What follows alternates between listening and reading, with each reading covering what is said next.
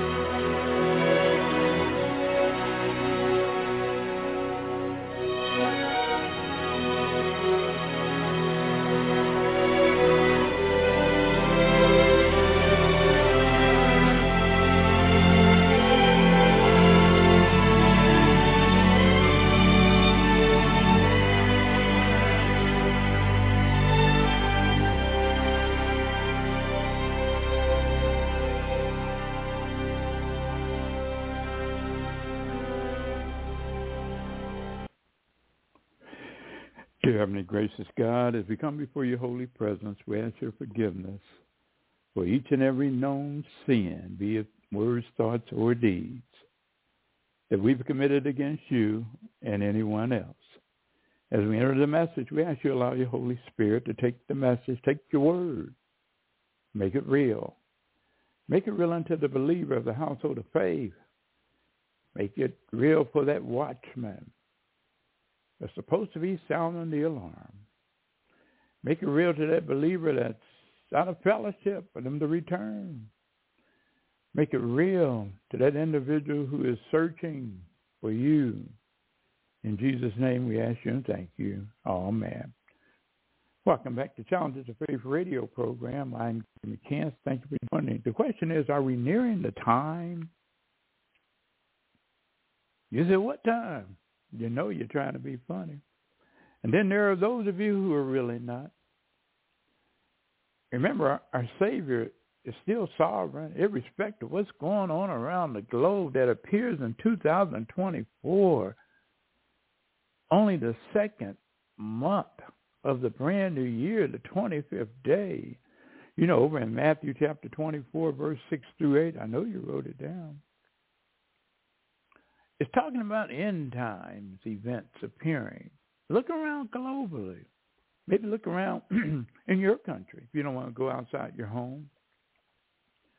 And then while in your country, go ahead and look at uh, your neighborhood, your province, your village, or maybe your township or your state. On the day of Pentecost, when the disciples were proclaiming the gospel in all sorts of languages they had never learned, Peter directed everybody, everyone back to Scripture and said, this is what was spoken. You see how the Scripture allows us to discern signs and events out of a way that brings clarity. And it points us to the person and work of, guess who? Your pastor, me, mm-mm. Your rabbi, mm-mm. Your imam, your human teacher, no. To you, oh, no, no, no. Person and work of Jesus Christ. You remember that's what the gospel is all about. I know you knew that. Sitting in the pews or behind the pulpit, I know you did. But you know, through our sojourn, it includes you, you know we've come from the many deaths involving COVID? Remember the lockdowns and isolation and the social disruption and all the social discontent? Remember those concerns over government outreach and interference and exposure of the increasing divide between the rich and poor? Because you got to remember now, the Word of God doesn't talk about no middle class. Only humans talk about that.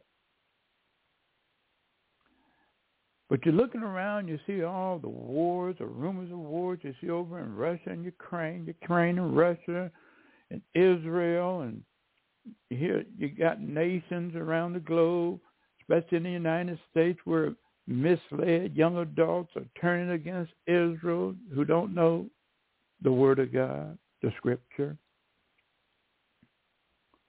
You have Iran nearing a nuclear weapon. You got earthquakes in Texas. If we talk about the United States, oh, I know you're looking at your country. Earthquakes in Texas, Missouri, Palm Springs, Nevada, Oklahoma, Honolulu, Pakistan, China, and more. You know how it branched out from the United States? Because, you know, you're not going to talk about your country. But all these have called for discernment. You know, many discerning believers of the household of faith, you know, followers of Jesus Christ and watchmen have gone back to the scripture. And you know the conclusion that's being arise? Go ahead, I'm listening. Because you know, you know. Those of you who want to know, you know, that's waking up. I was blessed. I was talking to one of my siblings. And we were laughing. Isn't that interesting how we can laugh? Are you laughing? But from the inside out. And we were talking about how many, how that so many people are walking around without hope. Is that you? But these events are signs of the end times. Our Savior told us about these things. Remember? Matthew chapter 24, verse 6 through 8. The word, not Gary. Gary doesn't have a word if you're looking for me to have one. You will hear of wars and rumors of wars. But see to it that you're not alarmed. Such things must happen, but the end is still to come. A part of that communication I had with my sibling, one of my siblings was, is of me waking up. Sometimes your sojourn, your trials, you're either in the trial, coming out of one, or waiting for one, can be of such a nature like yours, that if you're not paying attention to how the spiritual enemy using two-leg enemies can have you distracted over to your left when you should be over to your right. And over to your right, all this is going on while you're being distracted based upon whatever the trials are going on in your life. But the word lets us know nation will rise against nation and kingdom against kingdom. There will be famines and earthquakes in various places. All these are the beginning of birth pains. You remember you heard me tell the story about the frog. you didn't hear me say a skin tone frog. You didn't hear me say a gender frog. You didn't hear me say an age frog. You didn't hear me say a zip code frog. You didn't hear me say any type of classism sitting in a pot of water on an oven inside a microwave, you identify. First person came along like a watchman. Get up, move forward. You're not doing okay. And the watchman went on, being focused on a mission. Not your mission. Oh, not yours or yours or yours. Second person came along and told that frog, don't listen to that person. You're doing just fine. Stay where you are. And unbeknownst to that frog, the second person turned the oven on the microwave. The question is, which one did the frog listen to, ascertaining the motives? And second, did the frog jump out of that water in and on time before it boiled to death? You're looking around. You see what's going on. Are you comfortable, believer of the household of faith? And you know the word. I know you do.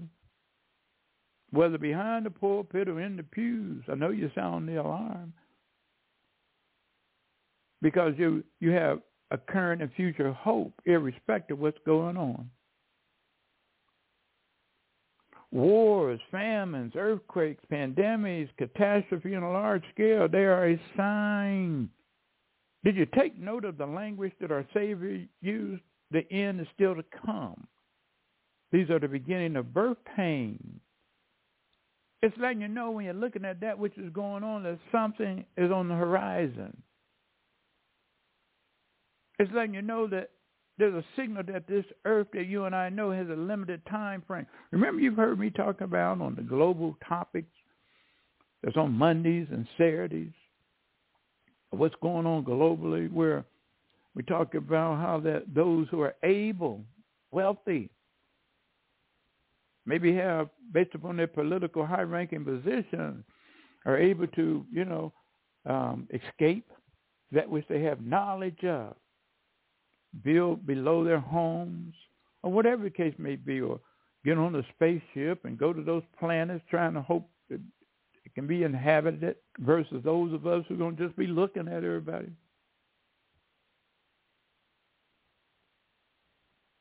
But through these catastrophes and all that we're talking about, God is lifting your eyes and my eyes to see beyond the moment. And to remember that this earth, this life that you and I have, is not the end destination. Are you hanging on down here like a relationship? Remember, I look at everything like a relationship, irrespective of who you come in contact with. If I go back to the frog story, remember the first person, the second person? So the frog hopefully had to discern, hopefully with spiritual eyes, spiritual ears, the motives of both individuals. Was one trying to lift them up? not ego. It was one trying to keep them down where they are so that they can't move forward. So as you and I look at the horizon, when we think about the importance of these that's going on, these signs, these catastrophes, you know, that we're talking about as a sign, but with an attitude that there's no reason to alarm. That's the point our Savior's making when end time events appear, don't let them be the events which cause you to be suddenly startled. Don't let these events be the events which imitate the new wave of end time analysis and discussions that you're starting to hear about. because that's not the moment to loudly sound the alarm. And the reason our Savior gives us this command is so that you and I can have the very nature of the end time does not revolve around these catastrophes, whether you're hearing about these wars, rumors of wars, or whatever that's cropping up, whether it's intentionally or unintentionally. There's nothing going on that's not in the control of God. Over in 2 Timothy chapter 3, verse 1 through 5, I know you wrote it down, the word, not Gary, but mark this, there will be terrible times in the last day. People will be lovers of themselves, lovers of money, boastful, proud, abusive, disobedient to their parents, ungrateful, unholy, without love, unforgiving, slanderous, without self-control, brutal, not lovers of the good, treacherous, rash, conceited, lovers of pleasure rather than lovers of God, and having a form of godliness, but denying his power. Do you notice that is not a catastrophic event that we're talking about? Did you find yourself in any of that, which was just described in 2 Timothy chapter 3, verse 1 through 5? Do you notice that's a description just about every day that has taken place since our Savior walked on this earth over 2,000 years ago? The wars, the famines, the pestilence, the pandemics, they are the catastrophe events that remind us that the end is still to come. These are the beginnings of birth pains. Think about what we're talking about, rampant greed and materialism. Is that you? Self-love, love of pleasure and boastfulness. Is that you? Lack of forgiveness, brutality, treachery, godlessness. Is that you? Okay, you say it's not true. I understand, but you see it, don't you? These are the signs of the last days and the end times, not the catastrophic. Understand that which has become is a normal daily experience. You know it is. So you don't really have to go across the globe to look and see this. You don't have to go across to another country. You don't have to go across to another state. Look at your own neighborhood. Matter of fact, if you want to, you can look inside your home and then you can look inside of you. You know how Paul said in Timothy, how he said exactly the same teaching that our Savior taught about the last day. Do you notice that? You say you didn't. What? Don't you think it's time to get in the Word? You know it is. But you notice how that on the very last day when judgment starts, this is how the world is going to look. Look at Matthew chapter 24, verse 36 through 39. Go ahead. I know you wrote it down. But about that day or hour, no one knows, not even the angels in heaven, nor the Son, but only the Father. As it was in the days of Noah, so it would be at the coming of the Son of Man. For in the days before the flood, people were eating and drinking, marrying and giving in marriage up to the day Noah entered the ark. And they knew nothing about what would happen until the flood came and took them all away. That's how it would be at the coming of the Son of Man. In the hour before the return of our Savior's life, when you really look at this everyday life, do you notice how ordinary it is? Think about it. It's so ordinary that when our Savior returns, even those who are waiting for his return, are you, my brethren of the household of faith? Even those who are praying for his return, are you really praying for our Savior to come back? Even those who are looking forward to his return, are you really looking forward to Jesus Christ returning? Even some of them are going and run around talking about that was an unexpected time to return. Really? So think about, since we're talking about these world events, these threatening world events, they shouldn't be a source of anxiety to, to that believer of the household of faith who's really trusting in Jesus Christ as your personal Savior. And the reason is because we who know the Lord, not guess, we who know the Lord are looking forward to his soon return, and we are assured that our future is in his hand. Remember, present and future hope. And maybe there are those of you out there that you don't feel, you know, because remember now, this moment you may feel good, the next moment you may not. It's not based upon your feelings or what you're doing. Maybe you don't feel this assurance, but you got to understand the key is to realize that God made us. And he made us so that you and I could have a personal relationship with him. And this relationship that we have with him gives us his peace. Remember what the word lets us know? How that, and this has been my favorite verse over the years, Isaiah chapter 26, verse 3. He will keep him in, he will keep in perfect peace all those who trust in him, whose thoughts turn often to the Lord. I know you heard. Listen, my brother and I, household of faith, irrespective of what's going on around the globe, we're talking about you having a peace with God. So as you look in the Word of God, the Scripture, you notice how all these promises to keep us in God's perfect peace, especially when the world, you know, individuals living in the world, irrespective of their positions and lot in life, they're walking around, they're shaking with fear. But you and I, as believers in the household of faith, we're to watch and pray. We're not to have some type of unwholesome fear, which is equivalent to doubting God's word. And when you look at Jude verse 24, J-U-D-E, do you notice how it describes God as him who was able to keep you from falling and to present you before his glorious presence without fault and with great joy? Do you notice when you look over in Ephesians chapter 6 verse where it lets you and I know, therefore put on the full armor of God so that when the day of evil comes, you may be able to stand your ground. And after you have done everything to stand, do you see that? And when you look at all that, then you understand how it's important in our lives that you and I make our relationship with Jesus Christ as a priority. And that you and I faithfully serve him in a consistent life in Christ. And that we with joy look forward to his coming again. The question is, are you looking joyfully for his coming?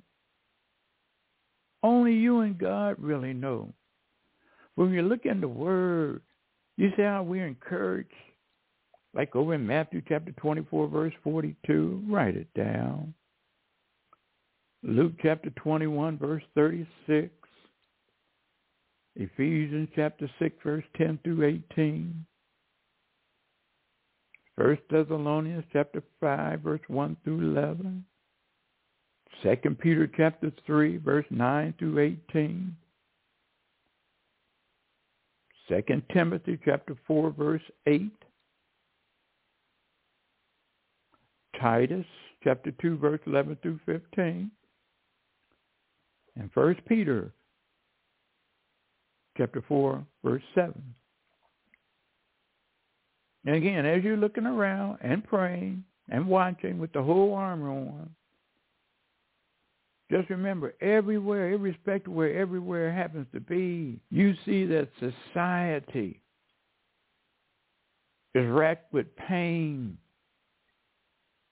suffering, hunger, war, murder, lust, greed, hate, fraud, and corruption, every possible form of human government seems to be failing in your country, in your country, and your country too. So just don't look at the United States. Each new one seems to be unsuccessful in addressing problems. And you see how society is becoming more helpless and more hopeless and it's grown more complicated, especially in the age of this technology. You know, AI. But you know what, what the scripture says? You see how we always go back to the scripture? To those who are fearful hearted, be strong. Do not fear. Behold, your God will come with the recompense of God. He will come and save you. You can see that in Isaiah chapter 35, verse 4. You know, I give out um, um, thrice weekly newsletter. Or on the Monday and Saturday global topics, you know, it may sound dire, D-I-R-E, or hope, hopeless, but it's not. Because a believer of the household of faith are those who have been asleep, who now are awoke, and the watchmen. It allows you to know in diverse areas A through Z that, hey, this is what's been going on or is going on. How does it affect you, me, as believers of the household of faith?